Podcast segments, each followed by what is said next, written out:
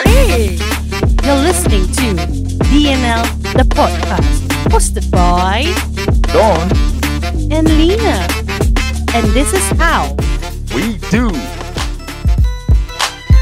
Alrighty, dan medan. Hey, hey, hey, hey, hey, hey. Aku punya, aku punya energetic pasal minggu depan ke Solo eh. Hey. How you doing, Dan? I'm good. I'm eh gerik gerik. Cik, aku tak sabar nak travel. Oh, eh, kau nak pergi.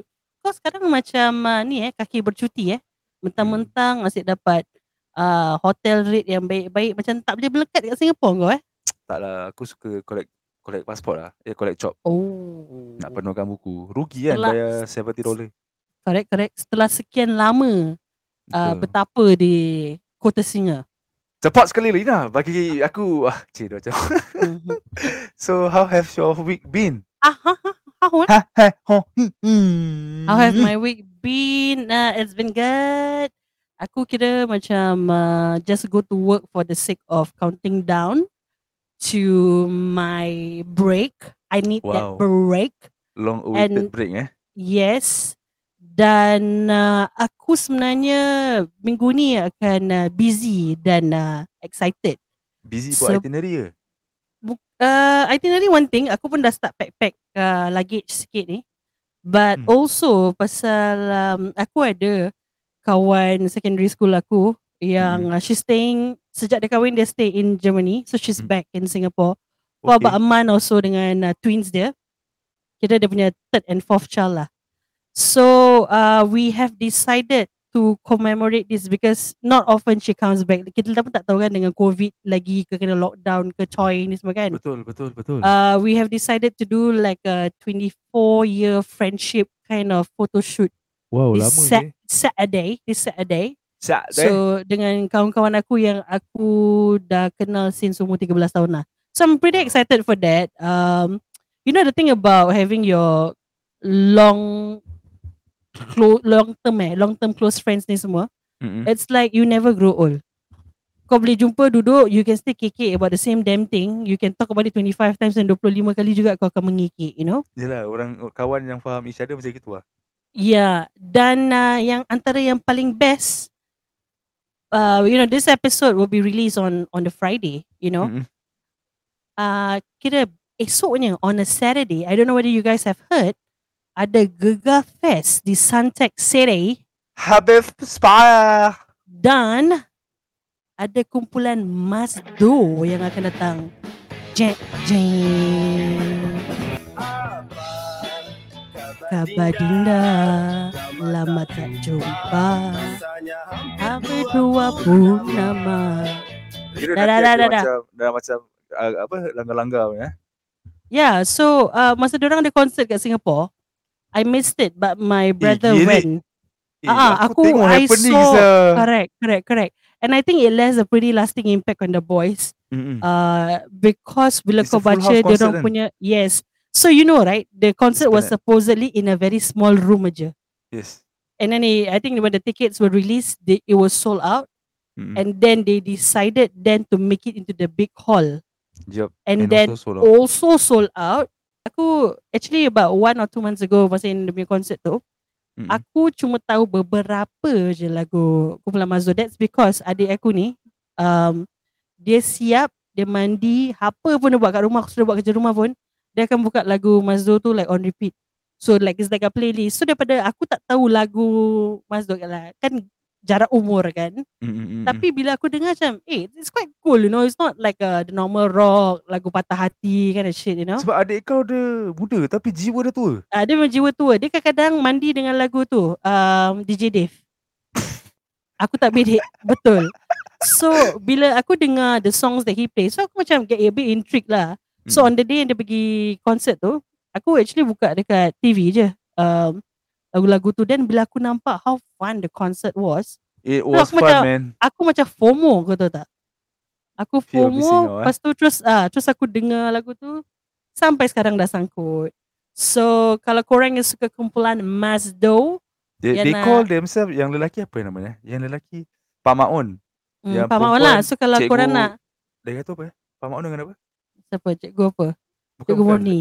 Bukan yang okay, so yeah, so kalau korang ada yang minat dengan kumpulan Mazdo, uh, I think they just released um, the post on their Instagram tadi. Mereka akan berada di Gega Fest pukul sembilan malam on that Saturday.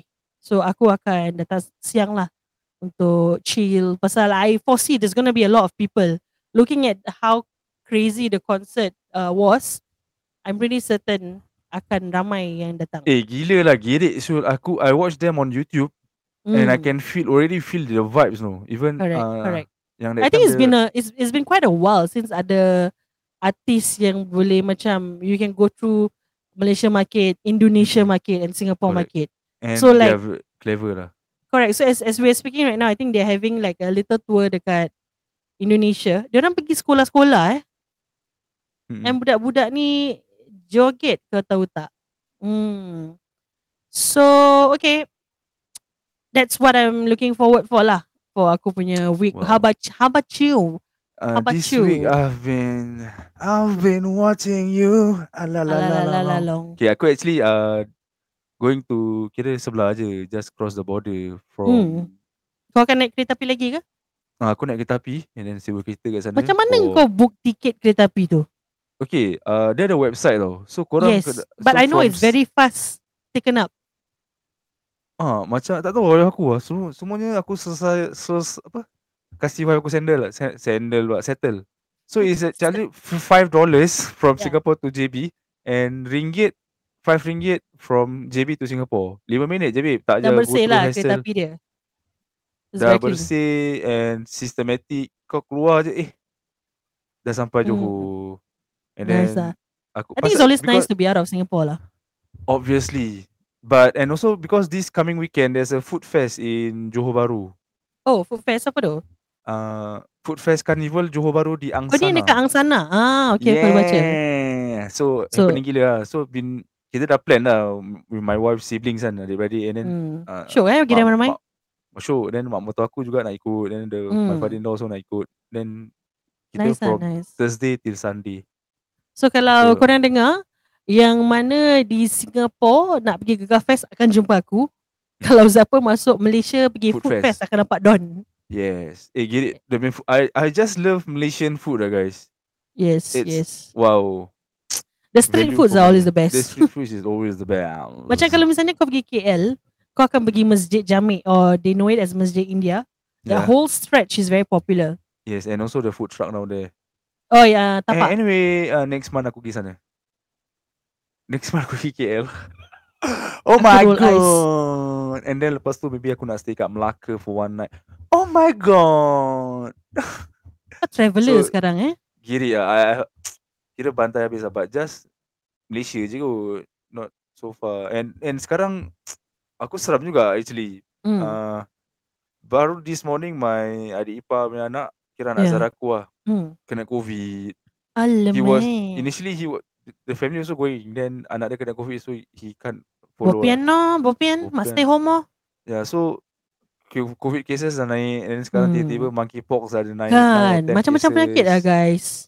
Like just when Serambil. you think just when you think COVID ni dah in a way macam sedang under control, monkeypox hmm. pula. Yes. Dan um, terus terang aku goyang eh dengan situation monkeypox ni yeah, because when kau nak pergi naik flight kan. Yeah, because when W H O uh, announce it as a global emergency eh. Mm-hmm. Aku baca terus alamak janganlah. And ada pandemic lah kira. Correct. Janganlah dia berbelok-lok ni semua, like I really need this break, you know.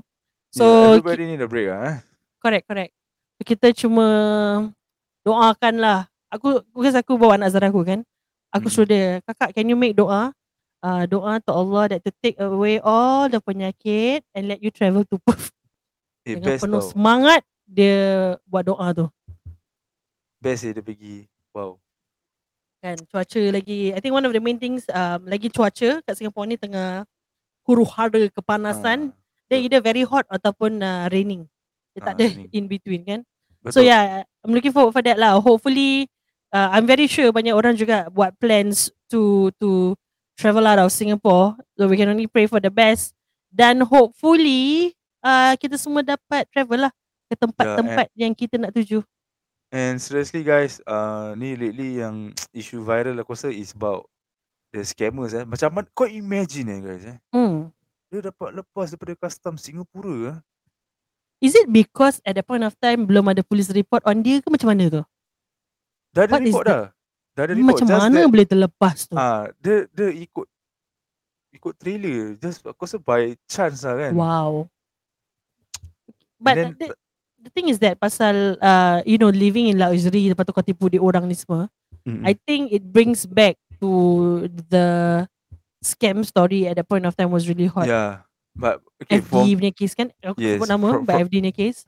Ni P O V aku lah eh. P O V hmm. aku is kalau kau betul kaya, hmm. why would you go to uh, another one to buy something expensive? You right. rather go to the boutique and straight beli apa? Very kalau aku orang kaya, uh, kalau aku orang kaya, kau betul hmm. kaya tak payah nak nak apa? Tak hidung masin sangat ah. Satu right. kali kalau aku dah. kaya, aku akan pergi to the boutique for the experience because when yeah. these people when like the sales person know you get money, you can spend, hmm. kau akan treated literally like a V I P. Correct. And aku dengar paling murah pun dia scam dua puluh ribu sih. Hmm. Jam uh, Rolex Submarine. So, masih ada lah eh. Macam uh, even though like last year there was this news on the scammers and everything, masih ada orang yang masih. lakukan perkara macam ini. Masih Actually, yang... pada aku, as long as masih ada orang yang senang kena tipu, masih ada lah penyangak-penyangak macam gini. Tapi eh tapi pada aku ni skewer pandai. Dia hmm. uh, ambil rumah sewa. Dia rent that car just for the experience. Oh, eh dia ni dia kira doing well lah. A very a successful businessman eh. Hmm. Tapi kira otak dia geliga so. Yalah, but that's uh. the thing. There's some people yang diorang akan bahagia atas duit orang lain. Betul. Tapi kan. janganlah. Jangan. jangan Kalau tak ada, wal tak ada so. Kau imagine like okay sekarang benda ni tengah panas kau tengah sembunyi. Like one day when you think that it's the situation has died down kau keluar kau, kau kena rembat. No, pada aku yalah and also dia fikir diri sendiri. Yeah. Kau tengok kalau dia sekarang dia lari, the parents Maybe. nangisan. So yep. anything happen to the parents. You cannot come back ah. You cannot come back. You're so selfish. Wow. Cendera. Selfish ah. Selfish ah. Ha. Melayu akan bangkit. Kita berbual pasal uh, V I P V I P ni dan uh, juga tadi aku dapat secure tickets V I P tu uh, Zah punya first uh, stand up solo tu dan yeah, uh, aku bangga. Line up dia girik sih. Ya, yeah, Dolly Des mungkin. Yeah. So I I think like um, I don't know about you guys but aku I am I consider myself an avid supporter of of local talents. So despite yes. what you want to say of the group or of the individual, pada aku when I find that someone is witty, someone is smart, I think you're worth my time to to go for your show. Mm-hmm. And that's why uh, kawan aku sebenarnya mempergunakan aku pasal dia tahu before this apa-apa punya show aku selalu dapat snap tiket cepat-cepat, jadi dia put mm-hmm. the pressure on aku.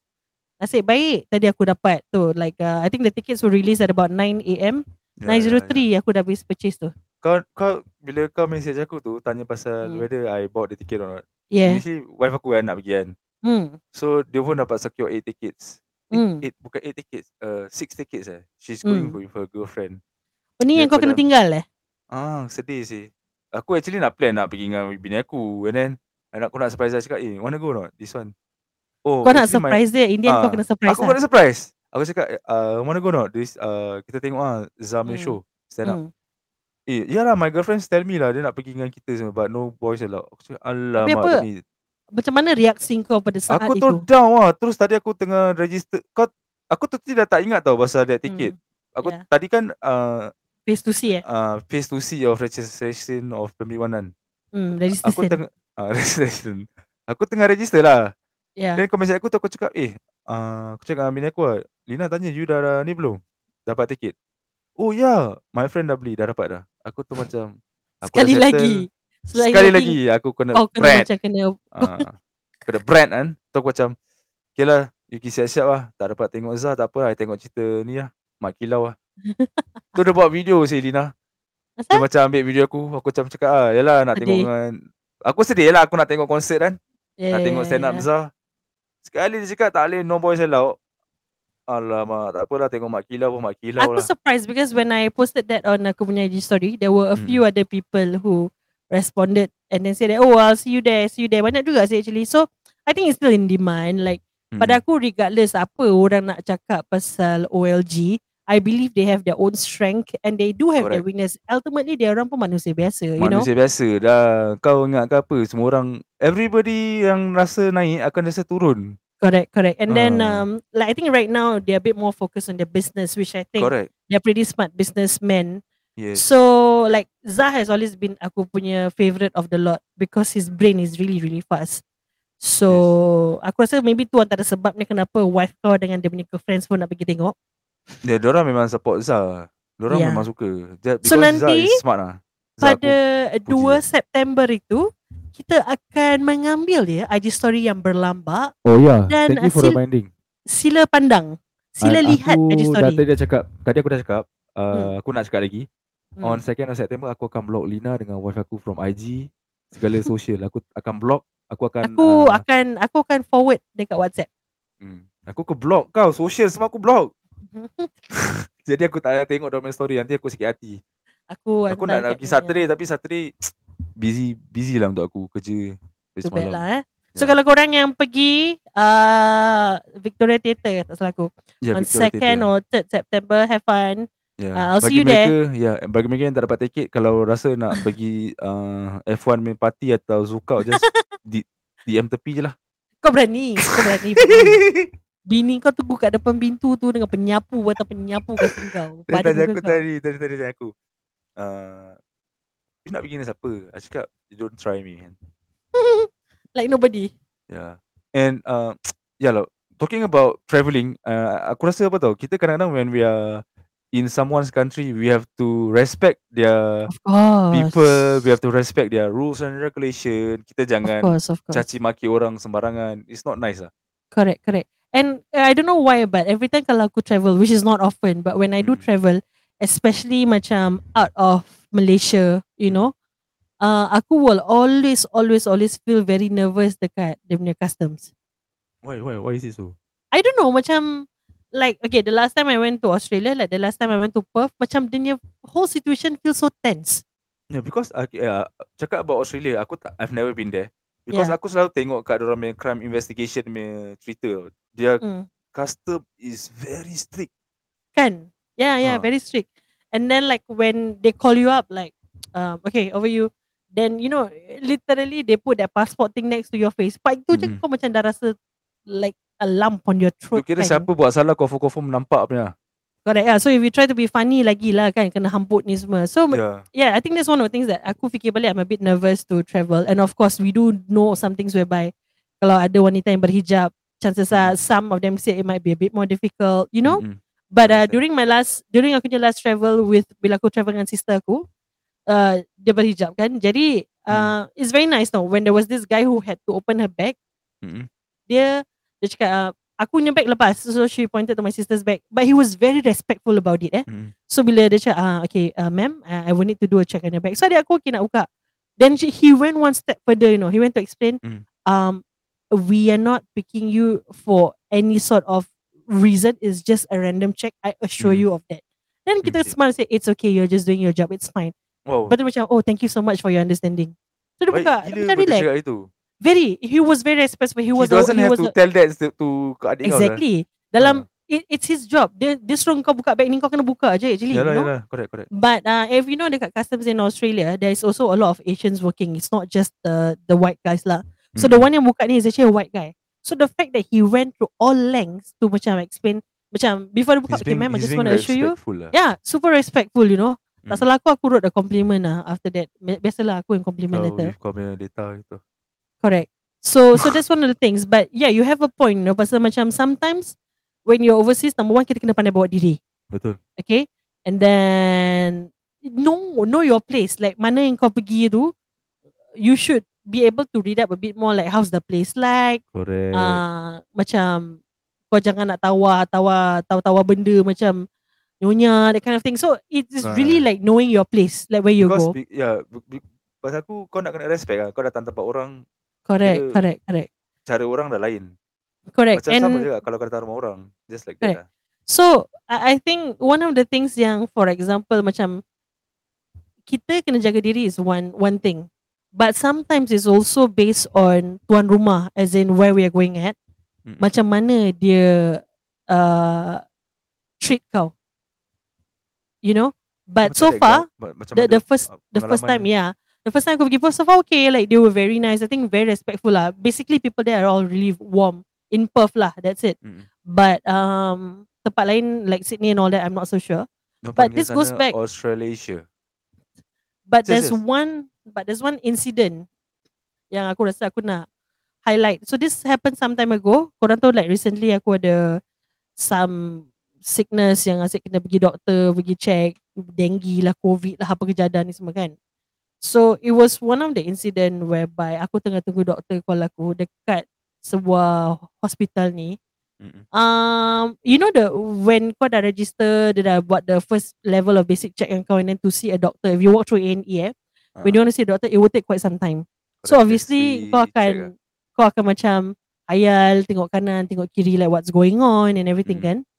So this is what I noticed, and um, I hope I don't get bashed for this from the frontliners. Uh, it's not all of them who treat the people like this, yeah, but I was there for a good five hours.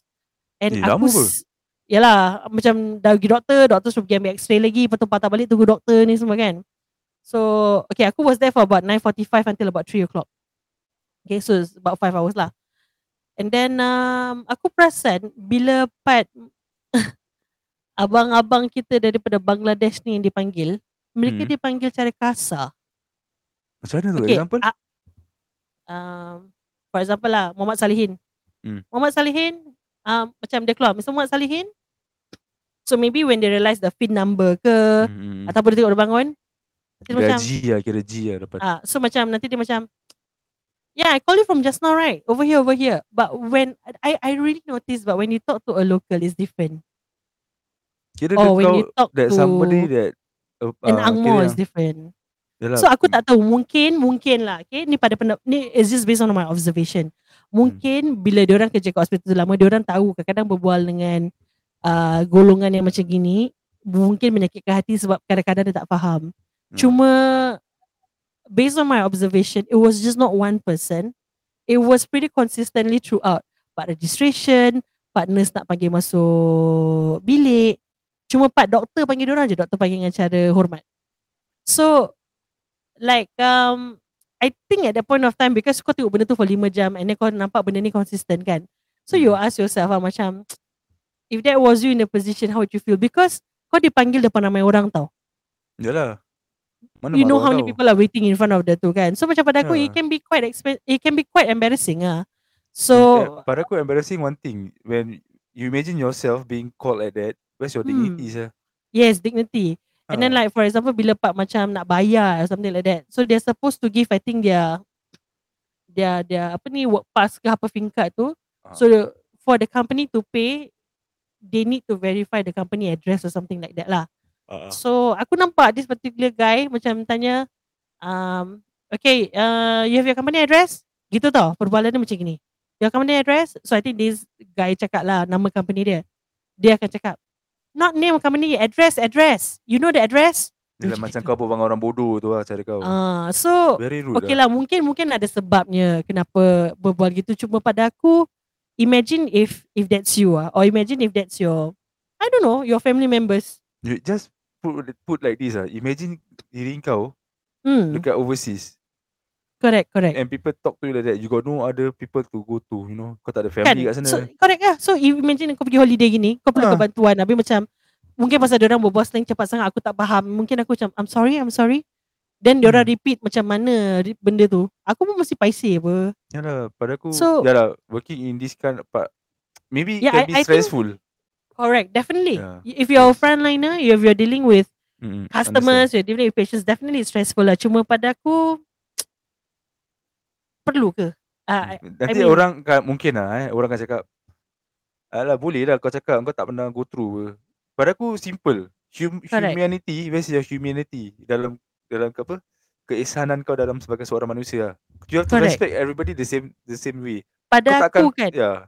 pada aku the justification mungkin pada aku is unless kau deal with so-called this customer or this patient, mm. kau repeat macam ber- lima, enam kali mesti tak faham bahasa kau cakap, eh, ini bengap ke apa tak faham kan. Mm. Then okay, I think it's validate, is it's validated ataupun it's valid kalau mm. kau macam termarah.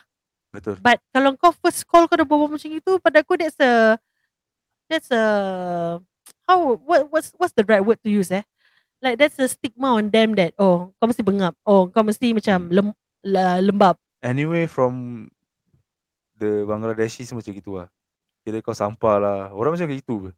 Yeah but pada aku kalau without them working in Singapore, tak ada orang yang nak buat kerja dorang lah honestly. Tapi, no I don't know about you but uh, do you realise that the the Bangladeshi guys yang jaga blok kita are actually very friendly. Lagi-lagi yes. kalau datang kau warga Islam, correct. Sesama Islam, man, man, dia akan beri salam. Correct. Tak, without fail. But without they, fail. Aku, aku can share with you because my workplace, diorang sekarang employ uh, foreign worker. Yeah. Yang ni lah sama, sama bangsa. Yeah. Diorang lagi, lah. Kita lagi respect diorang as in, lagi diorang dapat kerja in, in the, in apa, hotel, hotel industry. Diorang feel hmm. proud. Diorang, bangga so, lah. Because, ah, bangga because pada aku semua sama, just that yes. the line of work is different. You have to yes. respect everybody the same lah. Sebab kita manusia right. At the end of the day pun, apa kau makan, aku makan juga. Correct. Huh. So, so macam, kadang-kadang pada aku sedih macam, you know when you you take an M R T, okay, hmm. you can see that probably they're not even sitting in the reserve seat tau. Hmm. But the moment kalau macam um, M R T tu penuh, they will be the first to jump up of their seat. Bukan bangun eh, literally jump up macam, dia dapat orang tu macam, oh terbangun kasi duduk. It's not even orang tu. Sometimes aku nampak macam like a working adult, maybe about forty, thirty, forty something years old. Diorang akan give up seat macam they feel that oh this is not my my my entitled seat. I have to give up hmm. my seat. Yeah. Macam kadang-kadang tengok macam sedih. Lah.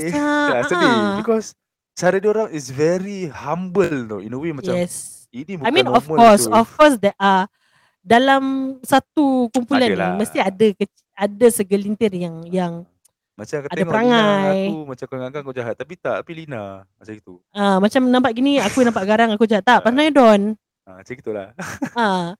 So I I think I don't know lah. I mean I I cannot speak for the frontliners. Obviously it's a very tiring job especially betul. In this COVID situation. Cuma mungkin during the five hour stint yang aku duduk, the question that I have is kenapa dengan bangsa kita boleh berbuat baik? Pada aku if you are tired, tak, I think then it'll be everybody will be treated the same way. I, I mean that's my that's my. Pada aku uh, kan, tak ada kerja yang lah. senang lah. Tak ada kerja betul yang lah. senang. Bila you come to work, you think aku so dulu aku aku sampai sekarang aku ada this mindset. As in hmm. I believe in this quote. Once you start to work, you better work properly. Macam whatever masalah yang kau ada pun, kau just when you are at work, you are. You have to work. yeah. You you literally uh, have to close it and and correct. pretend that and you then, never have any issues. Yes, if you don't, if you think you can't handle your work scope. You don't come to work. Jadi as simple as that. Because kita tak tahu kita nyari happy. Kita tak tahu apa yang kita buat tu akan menjadikan seseorang. True. Uh, you might affect dua. someone's day. That's yes, right. That's right. Throughout the day tau. Macam mm. example macam kau jumpa aku kat kerja, aku tak greet kau good morning. Mm. My, as simple as eh dia ni tak greet aku good morning eh. Mm. Terus macam dia akan all the way macam eh asal dia tak greet aku good morning. Asal eh asal. Macam gitu. Dia tak dia tak treat good morning tak apa tau. Is mm. the whole day kau buat muka tahi. Yes. Lepas tu macam sikit pun kau cek pasal so indirectly kau actually rosakkan someone's day. Betul. Tepat sekali Lina. Betul. Dengan so hari I ni think, guys sedih lah. Yeah, aku rasa this is just a peringatan lah because now that I feel that I'm gonna travel, what if that happens to me? Correct. Uh, you know? So and, kau kau pun akan fikir macam eh dekat negeri and, aku and aku feel, nampak will I feel buat, welcome tak? Yeah, yeah, yeah. Uh, dengan judging and, lain, dengan correct. orang tengok aku lagi lain, kalau, lain. Correct. Like especially when you're out of Asia, dia dia tahu macam oh ni orang Islam. Ah, ni confirm. Nama ada D J. Nur, ada Muhammad, ah. you know. Ah, uh, family ada yang berhijab, example. So the stigma dah gitu sekarang. Exactly, exactly. So hmm. aku rasa that's the reason why mungkin bila aku nampak apa yang aku nampak at the point of time at the hospital tu, aku macam hmm. uh, aku macam rasa eh not nicely. And especially like I said it's consistent. Yes. Kau imagine macam falik, orang tak kena falik eh. Uh. Eh, this guy from Africa. Wassalamualaikum sir. Dengan dia begitu hmm. eh. Tapi yeah. dia tak, tapi dia Singaporean. Macam orang yeah. dah judge, judge falik macam itu. Yang yeah. macam itu lah. Hmm. Falik betul lah. Falik kadang-kadang nampak kalau side view sikit macam aircon pun ada. Uh, so aircon one, Daikin uh, ke Mitsubishi? Dia one side aircon. Oh, dia ada side aircon. Uh, oh, dia ada side aircon. aircon. Uh, we miss our friends lah. Right, and right. and uh, aku cakap tadi pasal aku sedih. Pasal uh, this week episode aku dengan Liena guys. Next week episode. Next week the solo apps guys. Uh, macam mana eh? Uh, aku nak tengok apa kau buat. Macam mana kau edit, macam mana kau post uh, apa kau punya kreatif kan. Nanti, nanti siapa-siapa yang ada yang ada kawan music producer apa, boleh P M akulah. Aku dan nak siapa kalau ada topik nak kasih Don lah berbual, mungkin some guy punya topik since aku tak ada uh, for two weeks at least uh, hmm. boleh lah kasih dia some ideas. Mana tahu nak, Falik pasal, nak berbual dengan kau. Boleh Falik pasal, pasal hmm. kopi ke apa, pasal kan? Makan Uh, ya macam-macam lah. Correct, correct. So, so uh, what I want to say is uh, I'm gonna enjoy myself this weekend. And yeah. uh, Liena, you enjoy yourself with Mazdo. Uh, kau yes. jangan kau skeng-skeng agak-agak nanti takut terlanggar orang. Okay guys, kalau korang tahu the the word ah, uh, dia kalau Mazdo dia panggil lelaki uh, Pak Ma'un. Ah, Betara Guru. Oh. Dia panggil perempuan Betara Guru. Ah, uh, dah ingat aku. Padahal kita panggil wife kau Betara Guru tau dulu. Ah, uh, yalah, that's why. Hmm. Uh, Betara Guru dengan Pak Ma'un. So Liena is Betara Guru. Betara Guru lah. Ramos will be Pak Ma'un eh. Betul, betul. Hmm. Jadi aku dah suruh dia pakai, aku dah suruh dia pakai checkered shirt. Oh, kemeja. Ha. Pakai songkok tak? Nanti aku suruh dia pakai lah. Pakai lipat songkok, baju, tain. Baju checkered tu, uh, lipat satu, tangan Sarip Dul. Ha. Tangan lipat, seli lipat, and baju dia sebelah tak in, sebelah tak out. Betul. Hmm. So kalau so, korang going for the Gega Fest to see Mazdo, we'll see you there. Ataupun siapa yang ke J B for the Food Fest, jumpa Don di sana. I'll see you there. Dan ingat guys, be kind to one another. Cik, tiba aku rasa macam Ellen. Be kind to one another. And that's a uh, gift below your seat. Dia kena apa? Um, uh, dia ada apa? Christmas giveaway nanti. Christmas nanti giveaway. Correct, correct. Yes. But uh, it's true lah guys. I mean, life is too short dengan pandemik, kejadah ni semua kan. Uh, just treat each other nicely. Uh, benda tu basic. Spread je. The love lah. Benda Spread ni ada dalam setiap diri kita. Tepat sekali. Okay. Dan itu sahaja uh, buat episod kali ini bersama Don dan Liena. Dan uh, dua minggu yang kehadapan bersama Don dan Don, Don, dan, Don dan Don sahaja. Mungkin Don dan Betara Guru. Wow. Zah. Siapa tahu. Okay lah. We'll see. So right. guys, um, take care. We'll see you when I see you. Dan okay Don, uh, Calo, jaga diri, jaga camat Calo boys. Ciao. Alright, ciao guys, take care, I'll see you soon.